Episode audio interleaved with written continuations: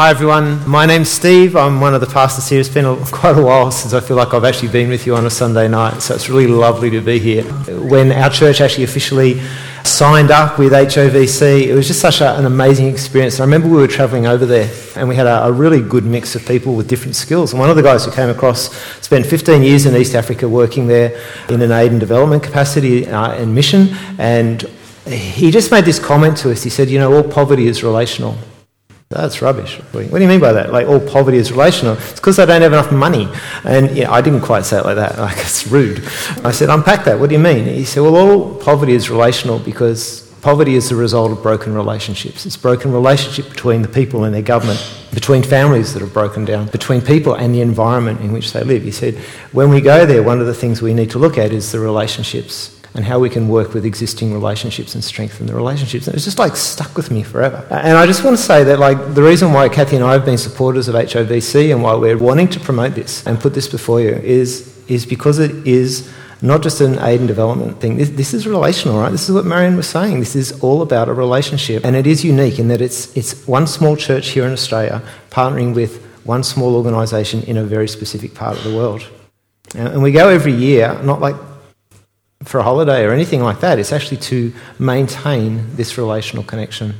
Because in the end, it's going to be love that changes the lives of these kids. It's not just because they get their school books and their school uniforms paid for. It's not just because they get sponsored and they get water tanks. It's actually because they're in an environment. And I've been there with the leaders, like they love the kids.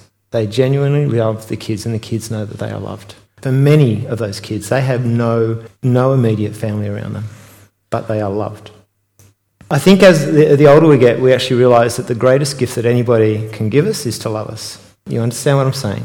The greatest gift that we can ever receive from someone is to be loved by them. And we then begin to reciprocate that and understand that the greatest gift that we can give to anyone is to love them. I think we grasp this intuitively even as children, and, and in a perfect world, this is the way it should be that, that even as a really young child, we experience the love of our parents and it becomes a place where we are safe. It's, it's, it, it, helps us thrive and grow. Uh, but then as we get older, we realise that it's not just our mum and dad who should love us, but there are actually this network of people. Uh, we actually have other family members uh, who will also love us. And then we discover that there are people who we're not related to who become like family. Have you ever experienced that? Friends are the family that God gives you to make up for your family. I'm not quite sure that's right, but you know what I mean by that. There's a sense in which we develop friendships that have such a depth. Uh, and some of them we end up asking to marry us, right? Or one of them, probably, not just some of them. That would be wrong. You know what I mean by that? Like, there are friendships that we develop that become. I've got you all thinking about that now. we have friendships that become stronger. You know, and the Bible talks about that. There is a friend who is closer than a brother. And we experience that, hopefully, we experience that. And that's the context in which we understand that that love is the greatest gift that we can receive from another person, and love is the greatest gift that we can give to them. The message tonight is really simple. What I want to talk about is the prayers in Ephesians 1 to 3, like we've been tracking through Ephesians 1 to 3. We skipped over one of the prayers in Ephesians chapter 1, and we're coming to the one in chapter 3. And those prayers reflect, I think, like the essence of Ephesians 1 to 3 in what Paul wants us to know. It's a really simple message, and that is that you are loved by God. This is what Paul wants you to know that you are loved by God. And it's the greatest gift that you could ever receive from him, to be loved by him. When I read the book of Ephesians, I think it's Paul's favourite letter that he ever wrote. Even though he was in jail when he wrote it, there's just a sense of joy in there. Because you know that, like all the other letters that Paul wrote to churches, it was like, if you've been called into the principal's office, that's not a good thing, right? It's like, you know, Stephen Bates, would you please report to the principal's office? You know, like, that's not a nice thing to hear. I imagine that these churches in Corinth and Philippi and particularly Galatia, there's this letter that arrives one day at the church. It would be delivered by someone, and it's, oh, it's a letter from Paul. Because when Paul wrote a letter to churches, it was because something was off track but not for Ephesians. Like he writes this letter to Ephesus. There's no heresy he's needing to correct. There's no conflict that he's trying to say, guys, seriously, stop fighting with each other. What is wrong with you? And there's also no behavior like, you did what with your mother in law? Don't you know that that is so unchristian? And that's in Corinth, don't look it up. Um, but it's serious. It's like, wait till you're 16 or older.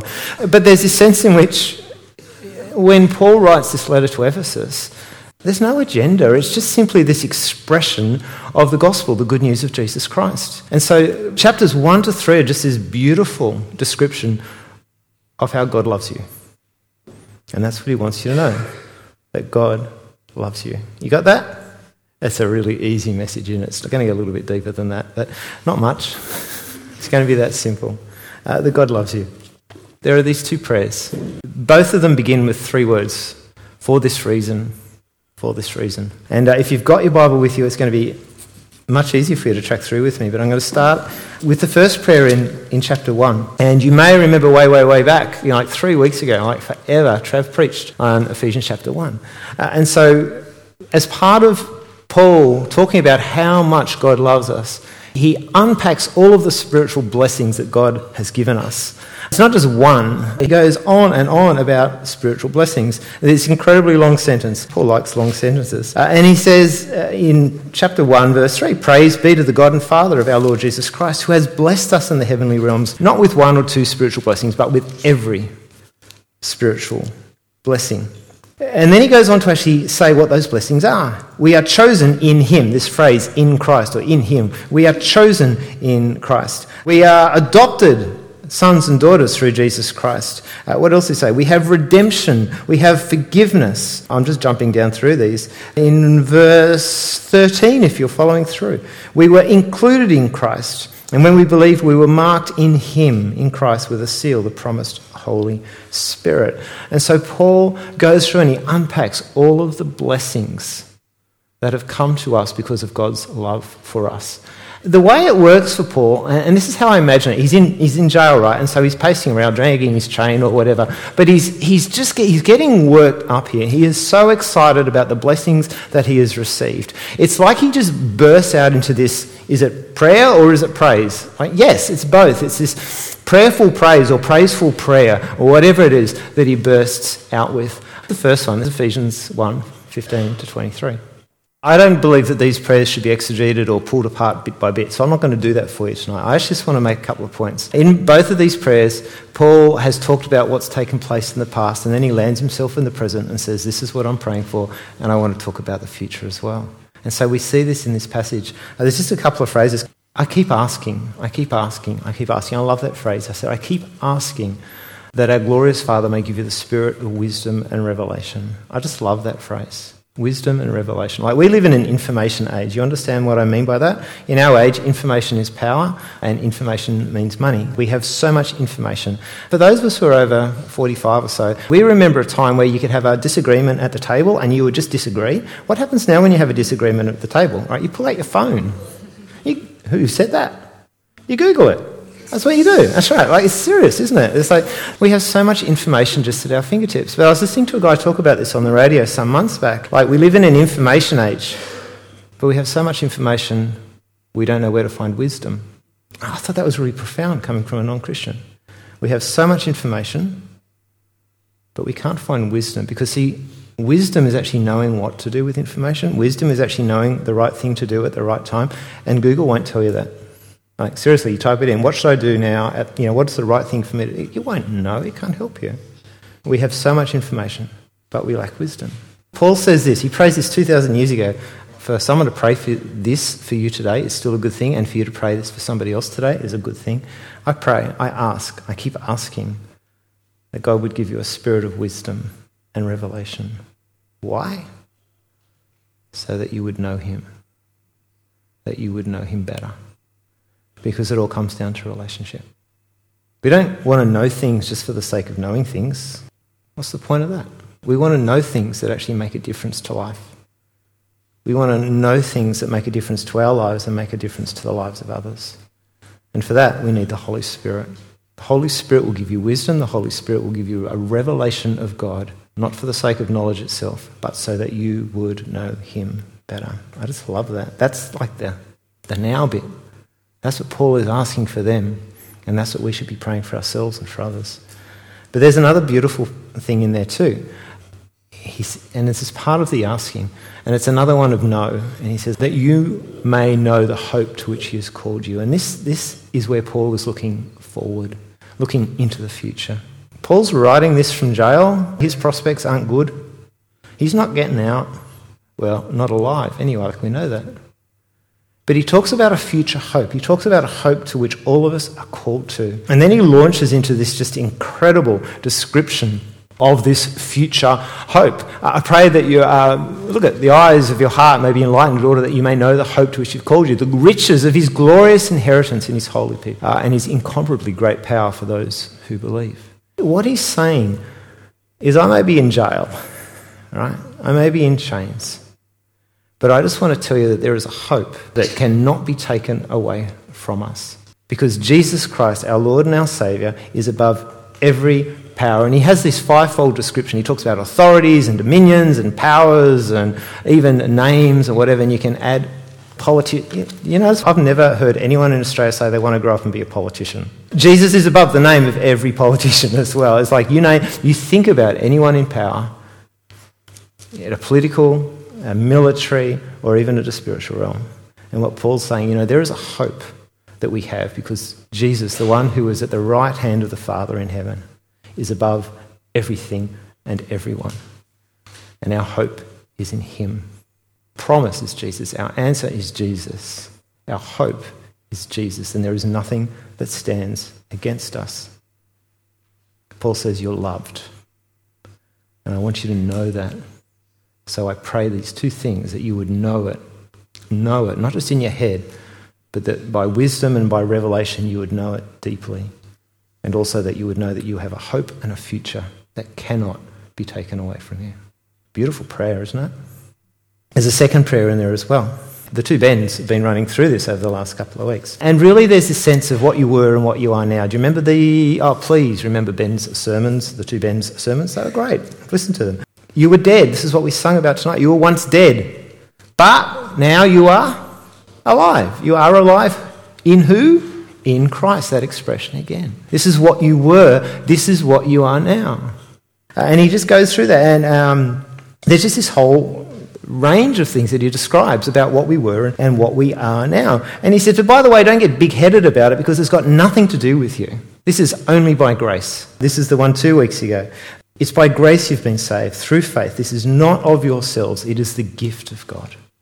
Can I just say the love of God is a gift to you? It's not something you strive for. The love of God is a gift to you. You cannot earn it. It does not matter what past. You were once dead. You were once this. You were once that. It does not matter. God loved you through that time. What doesn't matter is what you were. What matters is who you are now and the choices you make now. And Paul says, receive it as a gift not a striving, but as a gift of grace. the reason it's a, it's a gift is so that you can't boast. Hey, I'm a Christian because I'm a better person. Paul says that's just absolute rot. He said the only, only way that you're a Christian is simply because of God's grace in your life and your receiving of that. He goes on, he says, Remember what you were. Uh, at one time, this is the second part of chapter 2. You were excluded, you were foreigners. But he says, But that's all changed now. You're no longer strangers, you're no longer foreigners, but you are those who have been brought into God's family. And there's just this beautiful verse in chapter 3, verse 12, which is kind of where the for this reason gets from. And this is what it says Paul says, In him, that is Christ, in Christ and through faith in him, we may approach God with freedom and confidence.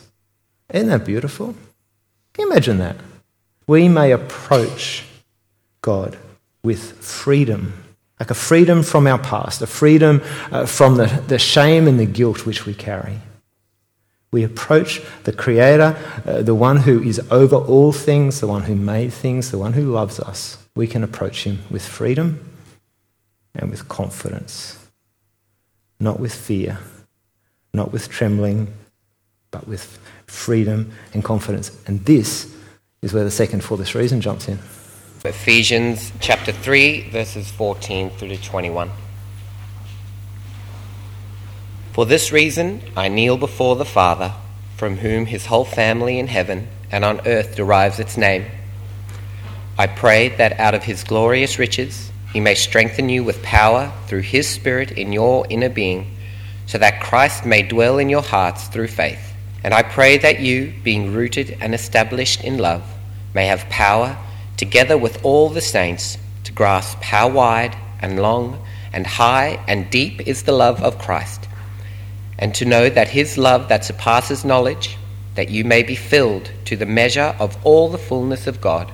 Now to him who is able to do immeasurably more than all we ask or imagine, according to his power that is at work within us, to him be glory in the church and in Christ Jesus throughout all generations, forever and ever. Amen. Amen. Did you see the themes come through again? One is the power, like there is no power above Christ. And this is the future part. How do we know that we have a hope in Christ? It's because uh, there is nothing that God cannot do. There is no one above him. Uh, there is nothing that can thwart his plans. And so Paul prays, you know, I pray that he may strengthen you with power. And then he says it again, and I pray, and this is the love bit, I pray that you, being rooted and established in love, may have power, combines the two together with all of, of the Lord's holy people, to grasp. I love that word grasp Again, it's not just know, to have some intellectual assent that God loves me, but to actually take hold of, that's what it means, like to grasp, to actually take in your hand and bring it to yourself, that you would grasp God's love for you. How wide it is, high it is, how deep it is, whatever. Again, just the imagery is so rich. He prays that we would grasp, take hold of the fact that He loves us. Can you pray for someone like that? Would you pray like, for someone like that? As part of your ask prayers, I ask that my friend, I ask that I would grasp, not just understand, not just know, but I would grasp the extent of God's love for me. Paul wants you to know that you are loved. It's kind of like all of chapters 1 to 3. 4 to 6 will unpack what that looks like to actually live as people who are loved. But he wants you to know that you are loved and he wants you to live loved. Is that a little bit cryptic? You know what I mean by that phrase? Live loved. You can put extra words in. Live as though you are loved, but that takes up too much room. Okay? Live. And it's easy to remember. Can you remember that? Live loved. Paul wants you to know that you are loved by God, and he wants you to live loved. I just want to give a little bit of practical stuff in here because I don't think it's as easy as it sounds. I think it's a really simple message, but it's not as easy to live out in practice. I think one of the things that's important to know in the how do we live loved is to actually acknowledge that there are a couple of lies that we often buy into. The first lie goes like this that if you loved me, you would do this for me. Uh, now, that's actually really manipulative when somebody says that to you. Uh, and it's a thing that a child sometimes does. Maybe when you go to high school, you're still doing it. I've met some adults who do it as well, but, but, but it's this sense of which, if you really loved me, you'd do this for me. Or if you really love me, you'd do that for me. If you really love me, you'd give me this. If you, and we can do that even with God, can't we? God, if you loved me, you wouldn't let me have a bad day. God, if you loved me, you'd give me a new car. God, if you loved me, I don't know, you'd just make my life better.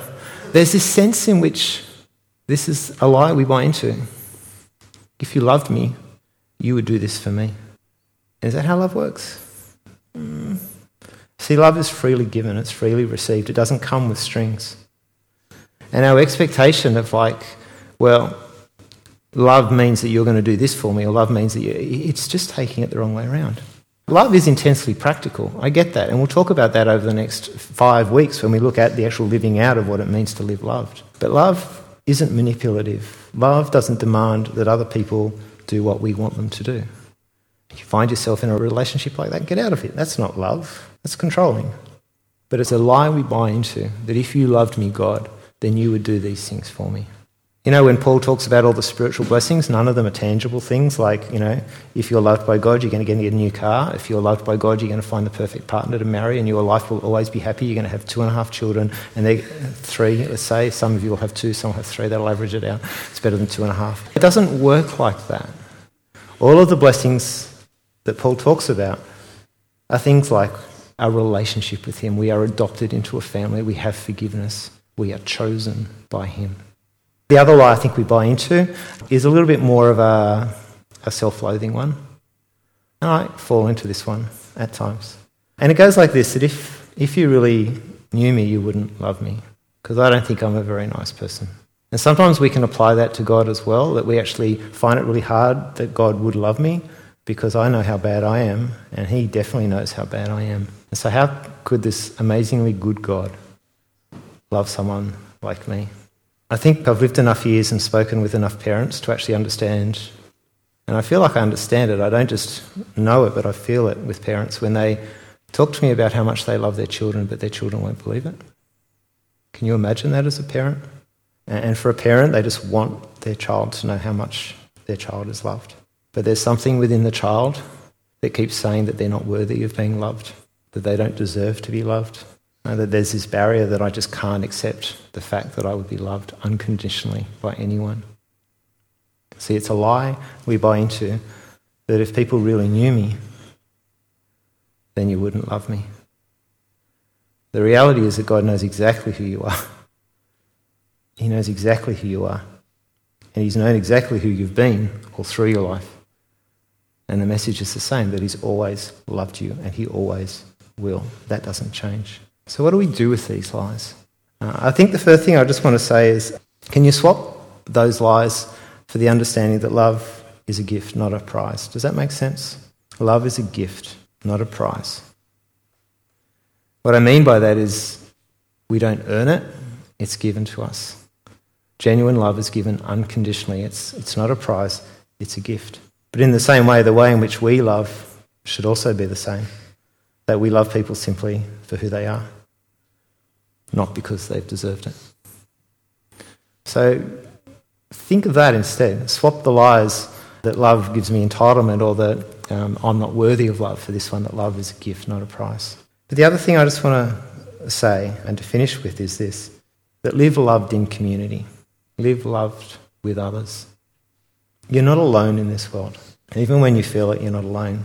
God has promised us His Holy Spirit.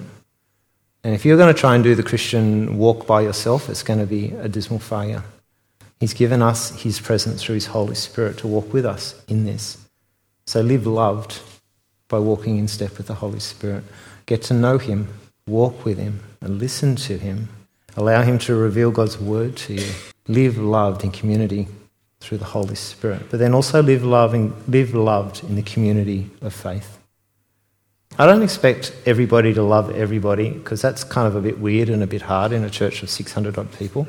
But I would hope that everybody here is loved by someone within this family of believers. I don't think our love should be excluding of anyone, but do the journey with others. Live loved with other people.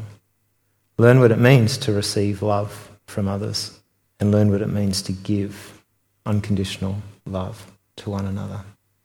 We're going to, over the next few weeks, unpack what it looks like to live loved to actually live as the people whom God loves. But just those two for tonight. Can you remember that love is a gift, not a prize?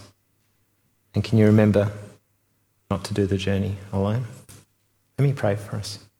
Father, I just want to thank you for your love. I want to thank you because at times it just seems ridiculously amazing and generous and undeserved, and that's exactly what it is. It is a gift that you give to us. Father, thank you that despite who we are, despite what we've done, despite even what we are going to do in the future, uh, your love for us is constant. It really does not end. You give us your love as a gift, and you just simply ask us to respond. Uh, so, Father, I just want to pray for every person in this room tonight. And I want to ask that you, by your Holy Spirit, would actually just nudge them, um, just work in their heart work in their heart and their mind.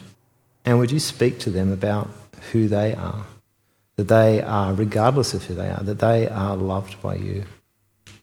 And that you are calling them to take hold of that, to grasp that, and to accept your gift of love. And Father, I, I just pray uh, for, for those for whom that may be a weird or a strange thing, that you would give them a real sense of peace about that. And I just want to ask, like, if that is you and you go, you know what, I really struggle with the concept that God loves me. Can you just now, in the quietness, just confess that to God? And maybe use words like this uh, Father, I thank you for your love, even though I find it hard to grasp. But Father, by your Holy Spirit, would you show me how much you love me and give me the faith and the courage to take hold of that? So if you can pray that, that's a really good start. So, Father, we are loved by you. Father, bring that to mind throughout every aspect of our lives this week. That no matter where we've been, what we're doing, and where we're going, that your love for us is constant. And you call us to grasp it, to take hold of it, not just to understand it, but to live in it and to reflect it out to others. May we be those who live loved for your glory. Amen.